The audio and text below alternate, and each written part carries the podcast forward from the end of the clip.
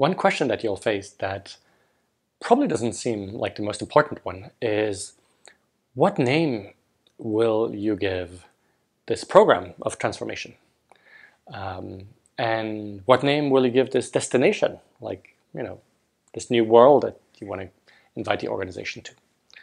Um, I don't know if you've thought about this, um, but here are my thoughts um, because I've, I've talked with a number of CEOs um, and their advice was very clear. And they said, like, don't give this any name, um, neither to the program nor to the destination. Right? It, it's, it's tempting to give this a name because otherwise, how are we going to talk about it, right? Um, so I don't know. We want to become a teal organization, or we want to become I don't know a self-managed organization, or an agile organization, or um, and at least in large organization, there's this fashion to also give names to the, the program that leads us there, right? I don't know, you know, this is Project Apollo or, you know, Project 2025 or something along those lines. Um, and yeah, my, my strong advice um, is don't do it. if you can avoid it, by any means, avoid it. Um, and that is for at least two reasons. Um, uh, the first one is that you'll make your life much, much easier by avoiding a target that people can shoot at. I, I remember um, talking with this one person, Laurent Ledoux, um, who did, uh, initiated quite a, an amazing transformation in the Belgian Ministry of Finance. And he talks about the fact that even though some colleagues were asking him, like, you know, this is a big thing, let's give it a name, let's do like a big announcement and a big ta-da, like how he resisted it. Because he said, if I had done that, I would have created an elephant um, that would have been a perfect target for everyone to shoot at. Um, and I've seen that play out in some other organizations. Um, you know, if let's say that you say, I, I, don't know, we want to become a teal organization, then you know people go into their minds, and then people say, yeah, but you know, some people aren't ready to be teal, and this and that, and, endless discussion that isn't very productive. Um, or you say we want to become an agile organization. Well, you know, there's some parts of our business that shouldn't be agile, and that, and you get into all sorts of um, sort of intellectual discussions, and you basically provide this elephant that people can shoot at, or onto which they can project um, all of their all of their resistance. Um, so that's one way not to do it. Um, the other way not to do it is because by avoiding sort of that simplification, you know, condensing sort of everything that you're inviting the organization to into this one word. Um, by avoiding that, you actually have to talk in more nuanced ways. You actually have to tell stories. You actually have to use full sentences.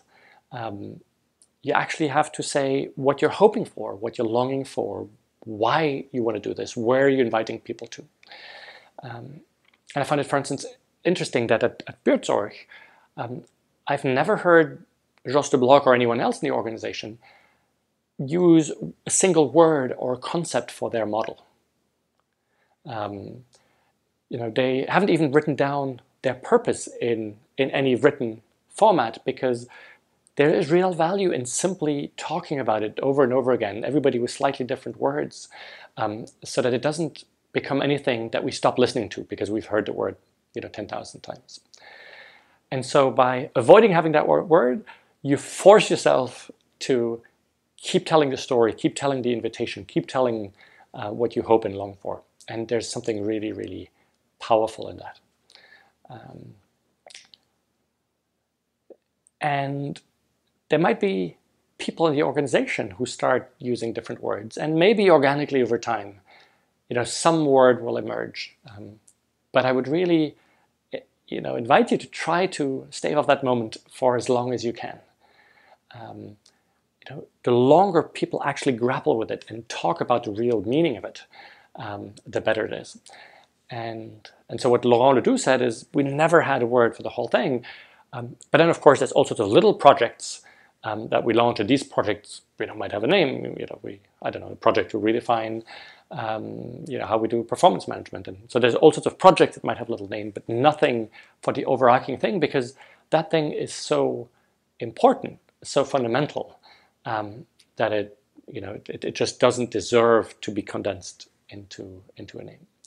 Um, and so, in the same vein, um, I would be careful, whatever changes you're doing, not to turn it, for instance, into one pillar of a larger change project, right? There might be all sorts of other things that happen in the organization. I don't know, things that are being digitized, you know, you, um, you might be innovating in all sorts of other areas. And so it's tempting to name each of these things. And, you know, how often have I heard, you know, the four pillars of our transformation and, you know, I don't know, self-management or wholeness or teal might be one of them. And again, sort of I, I, I would urge you um, not to think in terms of pillars or try to name these things and, and condense them in that way, but actually stay with um, things staying alive, things being spoken out in whole sentences and words and stories.